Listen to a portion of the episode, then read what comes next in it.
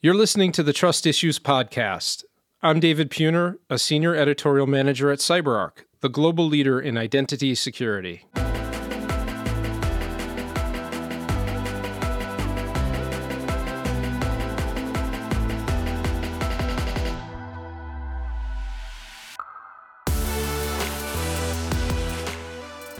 Today's guest has a distinct take on leadership, leading without necessarily doing it from out front or with fanfare. Our guest is CyberArk CEO Matt Cohen. He's a few months into his new role, and we're excited to speak with him about his transition into the job, his thoughts on identity security and innovation, the current threat landscape, and his perspectives on leadership, professional development, and company culture. Matt also talks a bit about his Boston Red Sox, not only as a fan, but as an admirer of a distinct style of managerial leadership from an era of team excellence. A particular field manager characterized by, among other attributes, authenticity. In the identity security field, we have a roster of identities that keeps growing in number and importance. Today's attackers are compromising identities through the likes of credential theft, impersonation, and account takeover, and it's critical to secure these identities. So maybe it's all about being able to discern between who and what is authentic and what's not. Here's my conversation with the authentic Matt Cohen. Welcome, Matt Cohen. Thanks for coming onto the podcast. Thanks, David. It's good to be here with you and uh, looking forward to talking this morning. Thanks so much. You're about three months into your new role as CyberArk CEO. How are things going? You know, it's a lot of fun. Whenever you're making a change like this, you're always anticipating well, what is it going to be like? Is it going to be dramatically different? Am I going to be uh, miserable in the new role or am I going to be having fun? And, and I think CyberArk makes everything a, a lot of fun because we have such great people, such a great opportunity ahead of us. And I'm, I'm enjoying myself in the new role has there been anything particularly surprising to you since you've become CEO? Maybe something that you didn't expect? Well, from a day to day perspective, I would say the, the biggest surprise is the lack of surprise. It's been a very consistent experience from my earlier roles. And, you know, Udi, executive chair and founder, former CEO, has, has done such an amazing job handing off to me and preparing me for the role that I would say the, the surprises haven't really come all that uh, fast and furious. What maybe has been a bit of a surprise is that in this macroeconomic environment, in this world where we see uncertainty all around, how persistent the certainty has been around the need for cybersecurity and for identity security and what we do here at CyberArk. And that's been the most pleasantly surprising element of coming into the new role is our ability to be able to meet real market demand with real solutions that deliver value. I, I am wondering, you are based out of our Newton, Massachusetts office did you get like a new parking space or anything like that? Does something like change, you know, dramatically when you become CEO? No, actually, uh, no new parking spaces, uh, no new uh, laptop setup. We're uh, what we like to consider a, a humble culture. Uh, we're bold in the market, but we're humble at work, and I think that kind of carries through. So, no new parking spot, uh, but I will say that I get a little bit more attention in the hallways when I'm walking through. So, you did mention Udi and how he prepared you pretty well for taking on the new role. Was there any particular piece of pointed or poignant advice that he gave you when you entered the role that you sort of kept front and center? The benefit I have is being here for several years and, and learning this along the way. So, again, it wasn't a dramatic shift, but there were two things that always are top of mind for Udi, and he translated over to me to be top of mind. One is that CyberArk is special because of the people that we have and the culture that we've built, and make sure that we take care of those people and and and take care and nurture the culture to be able to continue CyberArk for the long run as a built to last company. And the second thing is we have a mission here at CyberArk that's meaningful. We're out there securing our customers, securing the world, if you will, against cyber threats. And that's a purpose driven mission for all of us. It's it's something that we need to wake up in the morning thinking about and go to bed at night thinking about. And so it really is the juxtaposition of a dedication to our customers and and their ability to defend themselves and our employees and, and partners here at, at CyberArk and our ability to be able to create and nurture a unique culture.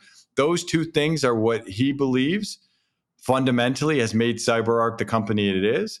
Luckily, it's also what I believe makes CyberArk what we are and it will carry us forward for the years to come as we build the next phase of CyberArk's growth and success. Did he potentially give you any advice about sleeping if you're thinking about this going to bed and when you wake up? Because I've got to imagine there's a lot running through your mind.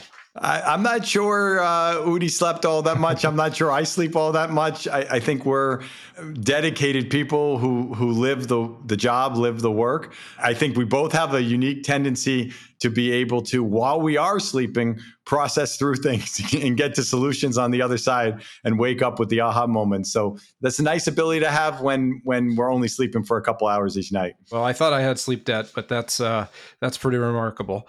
In the way of background, before you became our CEO, you were CyberArk's chief revenue officer and then chief operating officer.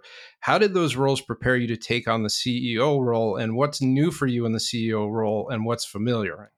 I think in the CRO role, which was how I came into CyberArk, it, it, it allowed me to, to, to get very close to our customers and very close to our partners, and that was a great learning ground for me to be able to develop my understanding of the cybersecurity market and the unique uh, ability that CyberArk had to meet that market and, and, as I said earlier, deliver value. The CRO role really helped me, and it was a it was a great great entrance spot into the overall market and into the overall company. As I moved into the COO role, I got exposure into the other parts of the business, the operating side, the customer success side, even the planning and financial side of the business. And that helped prepare me much more for the broader role that is the CEO role. Now, as I've transitioned into the CEO role, the newer area for me is, is really the product strategy and the product side. We have some great talent uh, out of our Israeli headquarters. They're really focused in on driving the next innovation of the product. And I've been able to interact with them in a new capacity and in a new format. And so it's been a nice path and evolution for me as an individual as I've come through the role to, to learn more about what's going on here, not only from a market perspective, but internally here at CyberArk, and hopefully prepare me very well for the job ahead day one as CEO, you were in Israel at our headquarters. Was there any particular reason for that, or was it happenstance?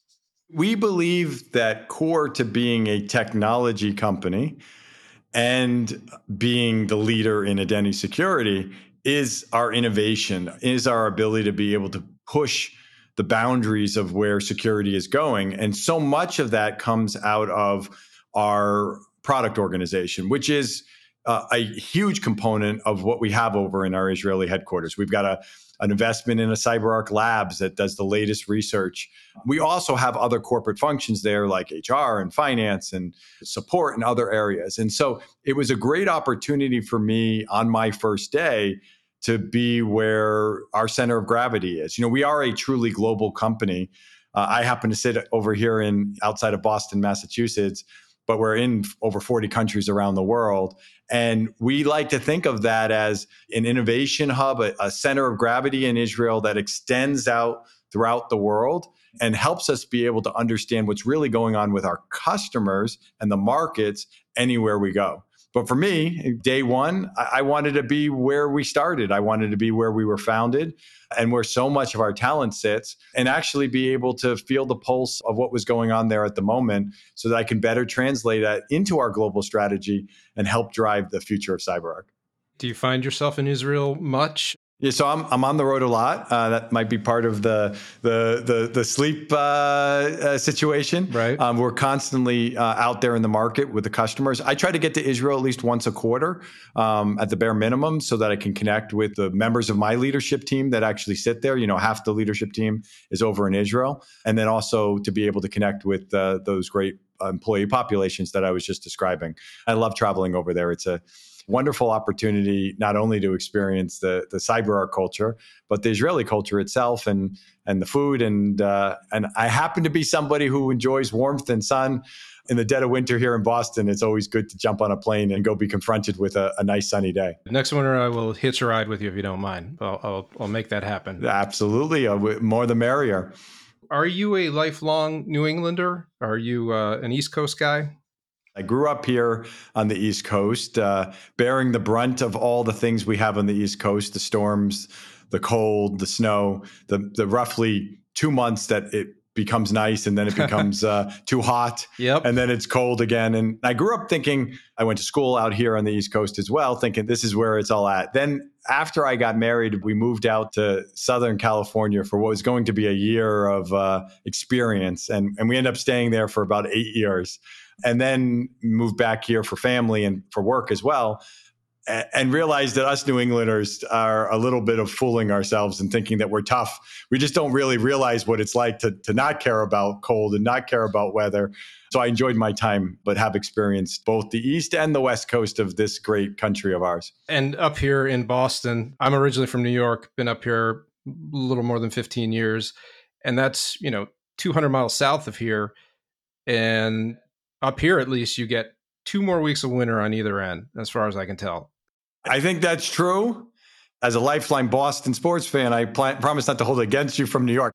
Well, when I first came up here, I worked for Dunkin' Brands, which is a venerable New England institution. And after some time, I was deemed to be a reasonable Yankees fan. That's good. I'm I'm not sure who branded you a reasonable Yankees fan. I'm not sure if that's not an oxymoron. I'm not sure those two words can go together. But that being said, I've grown in my maturity to be able to appreciate anybody from anywhere. All right. Well, thank you for that. Let's go back to your resume for a moment. So, based on your resume and educational background, some may say that you've traveled to the CEO position in a non traditional manner. How has that served you well throughout your career and into today?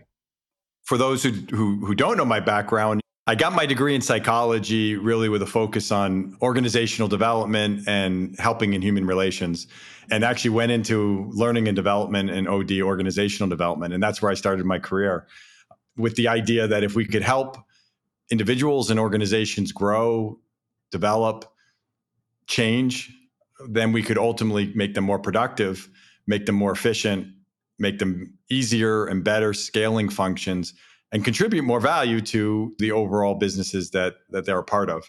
And so I did start in that space in this L and D space. I then went into education and training, went up into services, which was a, another big path change, and ultimately found myself in the customer success space right when it was burgeoning and kind of coming to the forefront of how tech companies were were driving value with organizations. I think there's two elements of that background that I pull from all the time. One is from an L&D perspective or a learning and growth perspective. It's a fundamental tenet of mine that we're either grow or we die. Mm-hmm. And so as individuals, as organizations, as companies, we got to be focused on a growth strategy, how we change, how we develop, or we will ultimately start to denigrate down and start to die. And so that factors into how I lead an organization, how I lead a company. The second one is customer success. You can't live in the field of customer success without understanding that customer centricity and customer value and customer experience are first and foremost of what any company has to appreciate if they want to grow and develop and scale. And so I think that idea of customer experience, customer centricity, learning and development, learning and growth are the very foundational pillars of my leadership style of of what we as a company need to continue to dedicate ourselves to and leads me to a maybe a unique perspective on the CEO seat that I sit in right now. So you've been in a lot of different sets of shoes as it were and was there a point where maybe you were in your fourth set of shoes when you thought, okay, I'm seeing all these different perspectives here and I'm understanding all these different aspects of businesses. Could this potentially be leading to ultimately the kind of role that you're in now? As I moved into other roles, I always was trying to understand what do I need to do more to broaden my skill set and, and, and broaden my experience to be able to keep growing. And, and you can grow within a function or a role, or you can grow by being able to take on more functions and more roles and ultimately end up in a role like a, a, a CEO role. And I think from my vantage point, it, it's always just about challenging myself to do more. It was never with a it must equal uh, a CEO job at the end. Definitely not. It, it was more of let's keep f- finding ways to challenge myself and hopefully apply my leadership philosophy and leadership capabilities to be able to help organizations or companies become more in and of themselves. From the customer service standpoint, is there any nuance to the the old statement the customer is always right? There's always a nuance to it because the customer can only always be right if the customer always knows what's right. Mm-hmm. And sometimes the customer is doing things that are actually not in their best interest. I'll, I'll take us out of CyberArk. I'll take us earlier in, in my career. Maybe you had software products that could be easily customized and be created to do anything. And well, now the customer is is creating a one-off deployment that can't ever be upgraded, that can't ever be moved to the latest and greatest technology stack that opens up vulnerabilities. That customer isn't always right. They might be doing what they think is beneficial, but they're not always right. And part of your job as an organization is to have honest conversations with your customer and explain to them why choices they've made maybe aren't the right choices for them for, for now or for the future.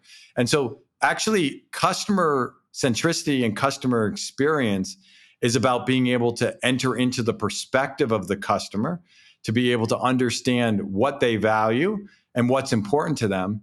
And then to be able to have a point of view of how you guide them there in the right way for not just the present, but for the future. And sometimes that means taking a strong point of view with customers. You, you need to do it differently. And sometimes it is just listening and understanding how we need to do something differently. But a, a, a real good customer relationship is like any relationship that, that you or I have it's about creating space for the customer inside yourself so you can hear them. They see that you're creating space for them. You understand who they are and what they want. They then create space for you. And then through that process of openness and connection, you move forward together to a better environment, to a better future. Uh, every relationship I've ever had, you have, I'm sure, it, it, comes down to building that level of trust, that level of collaboration, that level of connection. Mm-hmm. Customer centricity is no different. Customer experience is no different. Welcome to Trust Issues. Thank you for that. Moving on to identity security, at our recent Impact Identity Security Conference in Boston, you mapped out three driving forces behind today's challenging identity security landscape. I'd love to go into those three principles or forces or themes, whatever we want to call them. Yeah, absolutely. And I think I think they form the foundation of our entire company strategies. They're a great way to understand what CyberArk is all about. So the first is new identities. Why are new identities so important right now? What are some key considerations when it comes to human and non-human access? It starts with the idea that years ago, the only identities really that were the biggest risk from an attack vector perspective was the most privileged account. It was the the the super admin, if you will, in the right. IT organization that had uh, credentials to be able to do anything they want. And the the bad actors out there were trying to get access to that account, that credential, so that they could steal data information systems from an organization. They could breach and shut down a company or organization.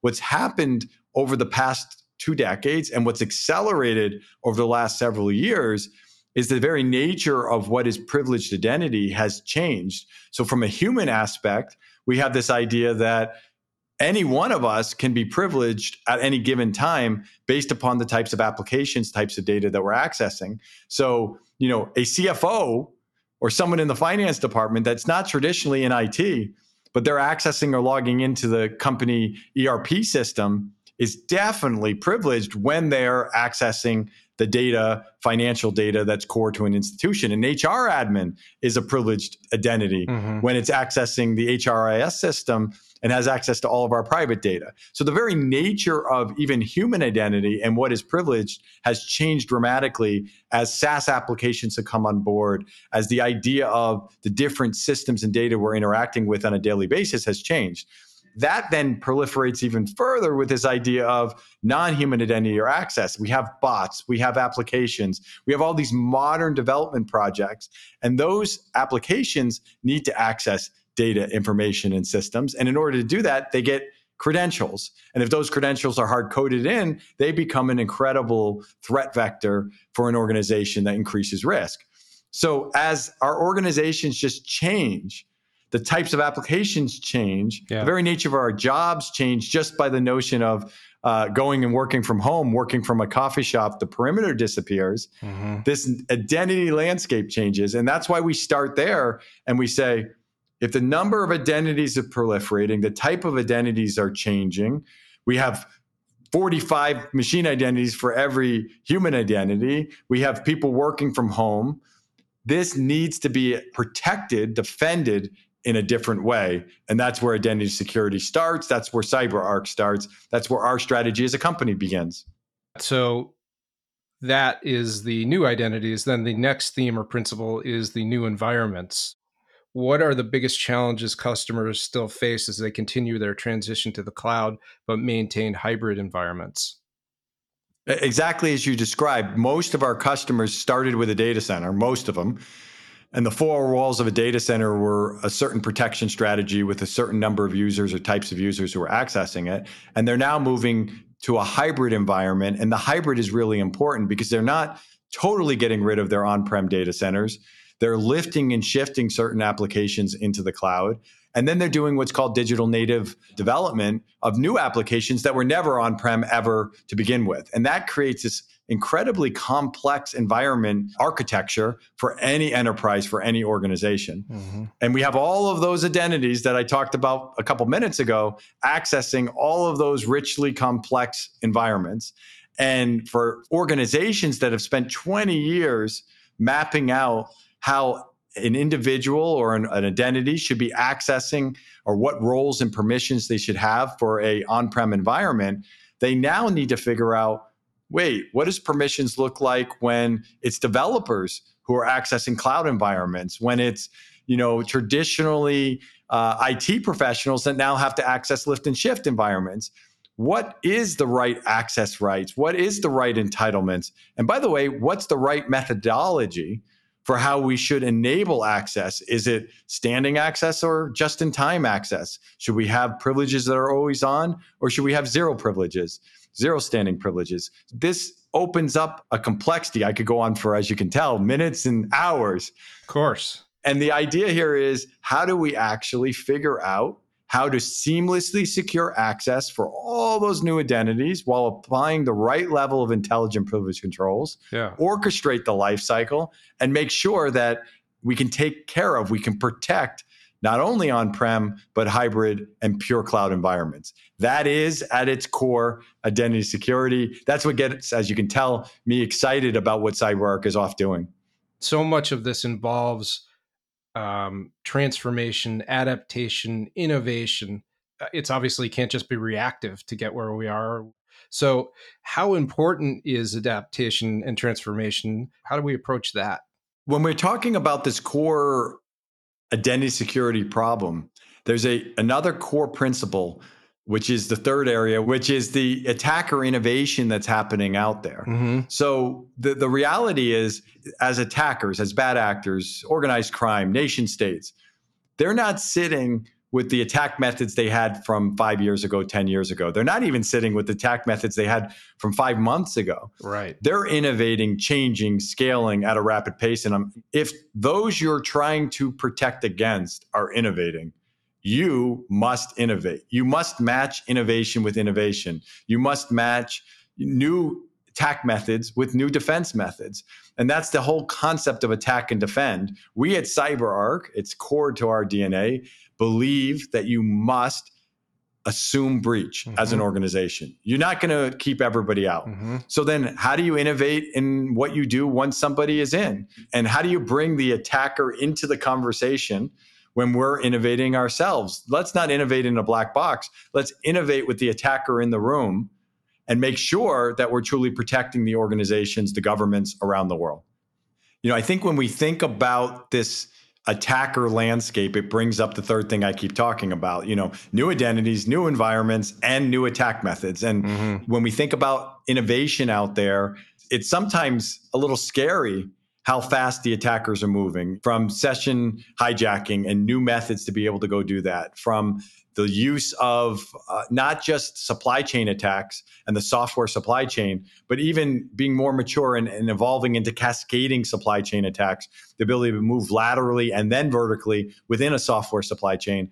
And then the the buzzword of the day, which is which is AI, yep. you know, and artificial intelligence, and using that in the attack method. All of that creates this, you know, constantly escalating battle or arms war, if you will, between bad actors and defensive strategies. And and that's our job is to to do that each and every day. Would you say that generative AI seismically shifts the the attack landscape? Is it as big a deal as everybody seems to be making out to be, or do we just not know yet? I think we can anticipate the impact, and I think the impact comes in two flavors. It will eventually come in new attack methods or strategies that have never been tried before. I think we're too early to predict what those are really going to look like, how innovative, how exponential that can happen. But what we see today already is that the attack methods that are out there that have been used for the last months and years can become so much more effective with the use of AI. If we think internally, how we all are excited about AI because fundamentally it's going to increase our productivity. There's a good statement out there that says AI isn't going to replace people, but it's going to replace people who don't use AI. right. Ultimately, it's going to make a developer a better developer, a lawyer a better lawyer, a salesperson a better salesperson. Well, that's what I'm talking about of the present reality. It makes a hacker a better hacker. It makes phishing techniques more effective. It makes the idea of how we create malware more productive, more effective, more efficient. It, actually can drive the idea of how do we actually have to prepare ourselves and our organizations for the attacks that have been so present over the last years just to be more effective. Mm-hmm. That's what we're worried about right now. Over time, though, it will be exponential change, I think, in the newer methods that get created out of this amazing but somewhat scary technology. We talked about impact in Boston earlier on, our big annual conference. Since that time, you've been on the Impact World Tour. Where have you been? And what are organizations most focused on or concerned about these days? And is there any trend you've noticed about what people are talking about right now? The Boston event was an amazing event. We had thousands of people join both uh, in person and remotely. I was in Europe uh, a couple weeks ago in London and our Amsterdam event. I will be over in uh, APJ with our Singapore event. We're, we're then back on the road here in the US with, with more events. So it's a great opportunity, independent of all the great things we have to share, just to meet with our customers, hear what's on their mind. And as you said, take their pulse. And, and I would tell you that increasingly where they're focused is one on this idea that they know identity attacks will happen. Mm-hmm. You know, we did a recent threat landscape that showed that 99%, which might as well be and be 100% of uh, all respondents came back with we know that we will have an identity attack in the next year. There was more than 60% that talked about have having a ransomware attack in the prior year you know, this is front and center on every CISO's mind, on every CIO's mind, and ultimately on the boards of these companies' minds that the threat landscape is proliferating at such a rate that it's very hard to stay safe. And so, one theme is just help us, help us figure out where the biggest risk is and help us make sure we map our identity security strategy because we know those attacks are coming and they're coming for our identities. Everybody understands that ultimately bad actors are trying to get accounts, credentials to be able to navigate within an organization laterally and vertically to steal the most critical information. So that's one thing that's on their mind. Mm-hmm. I'd say another thing that's really on their mind, though, is how they map into this hybrid complex world. They all have either cloud first or cloud push and they're trying to understand that difficult mapping exercise of how to create a cyber and identity security story strategy for these new hybrid complex worlds. And so that's on their mind as well. And they're saying, let's partner together, CyberArk, with not just understanding that reality, but how do we actually create a blueprint for approaching that in a measured, productive way? Because one of the things that's on their minds is we must be secure but the reason why we go to the cloud is for innovation, for productivity, for speed. So don't slow us down. So help us figure out the roadmap that will allow us to be more secure, but also continue to be productive. That's very much on their mind. And then I, I, think they're also just having some fun getting back in person. You know, this post COVID world, yeah. we enjoy actually getting in a room, shaking some hands, having a drink, and talking about what's going on in our, our work environments, but also our personal environments, and having some fun together. CyberArk did happen to make a very big announcement and impact. This announcement had to do with our forthcoming secure browser release, which allows cookieless browsing. What is the CyberArk secure browser? How does it uh, allow cookieless browsing and why is it such a big deal? I'll talk about the product in the context of the problem. Yeah. The idea here is we have spent all of us, organizations around the world, millions of dollars, millions of men and women hours around the world, making sure that we can attack security of applications, of the cloud, of data centers. And then we've left running on everybody's desktop, everybody's laptop, the most used application, which is the browser. And we're mm-hmm. still using a browser that was designed for the consumer right. in an enterprise space. And it's a wonderful browser, you know, whether you're using Chromium uh, or Chrome, whether you're using Microsoft Edge, which is built on Chromium, wh- whatever, it, it is a very easy, intuitive to use way of navigating applications, the internet, getting to information. It is a Chromium based browser, right? Right. So we've built our secure browser based upon Chromium. Okay. With the notion uh, of making sure we can do three things. We can make things more secure. Mm-hmm. We can make things more private and protect people's privacy. And we can k- still keep the level of productivity that people expect. We want to do it such, such a way that not every organization needs to adopt the secure browser for every user. We want to give the flexibility of the security teams to apply the secure browser for the right users or the right applications that need a little bit of extra protection. And we do that by actually in substantiating a browsing technique that allows for cookieless browsing. What that means is we actually take the cookies, we still feed them into the session so that you don't lose the productivity. If any any one of you have actually navigated without cookies, it's not a very good experience. Right. So we take the cookies and we store them on a central server we allow for cookieless browsing with all the functionality as if cookies were there.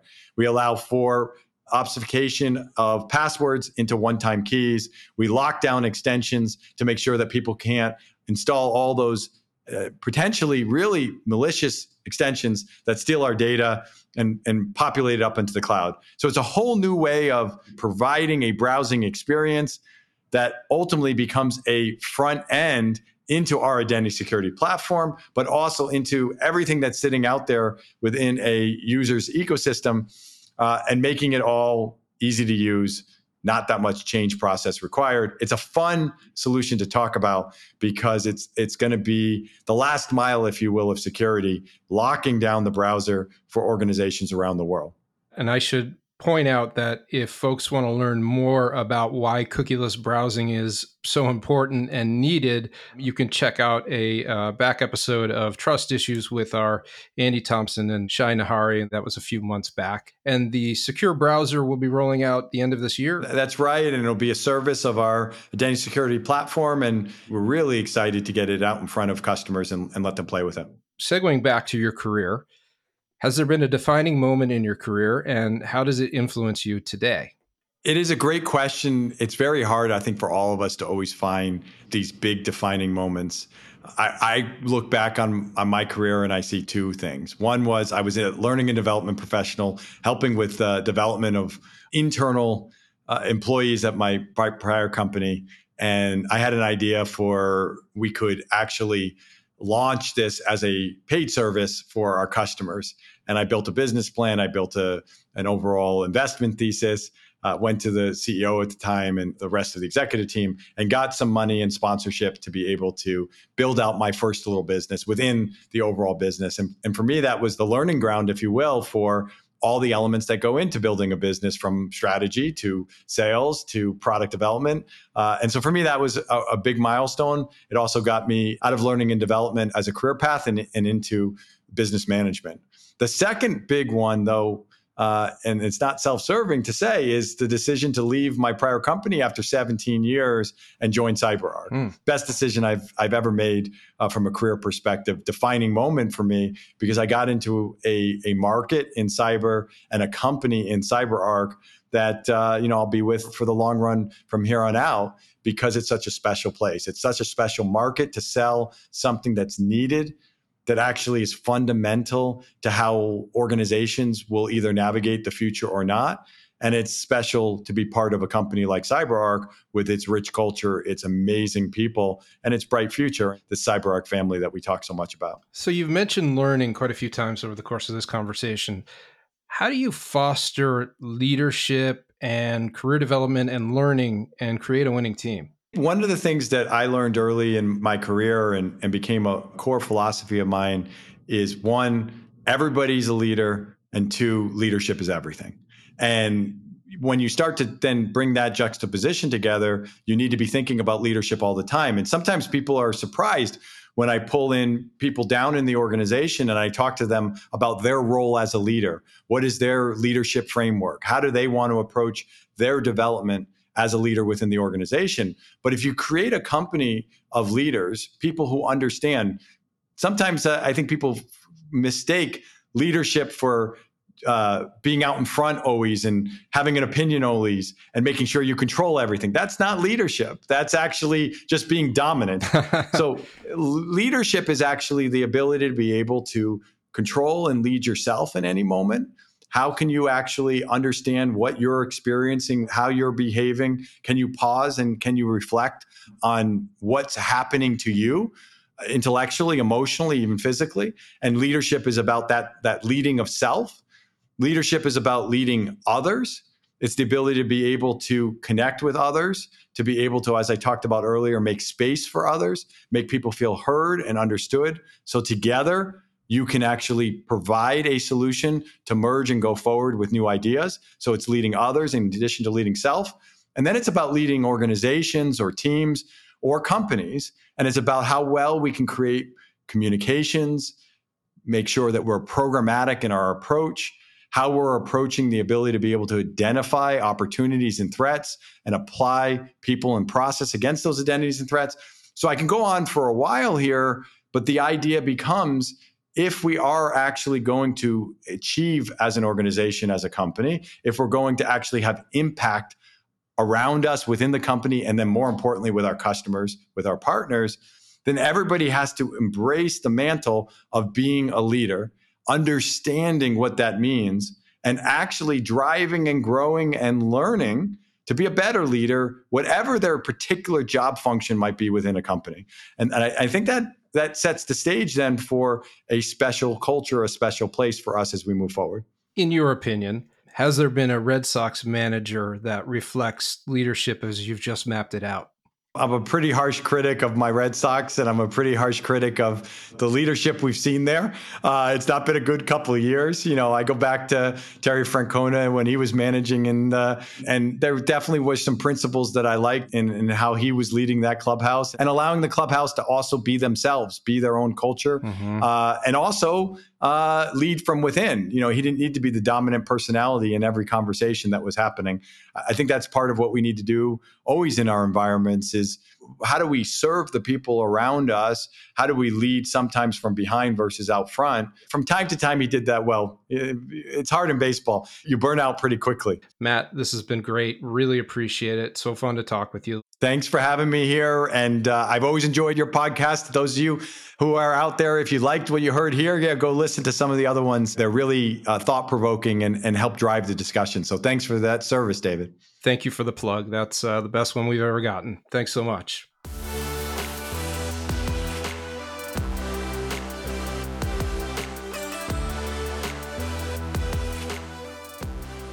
Thanks for listening to Trust Issues. If you like this episode, please check out our back catalog for more conversations with cyber defenders and protectors. And don't miss new episodes. Make sure you're following us wherever you get your podcasts. And let's see. Oh, oh yeah. Uh, drop us a line if you feel so inclined. Questions, comments, suggestions, which come to think of it are kind of like comments. Our email address is trustissues, all one word, at cyberark.com. See you next time.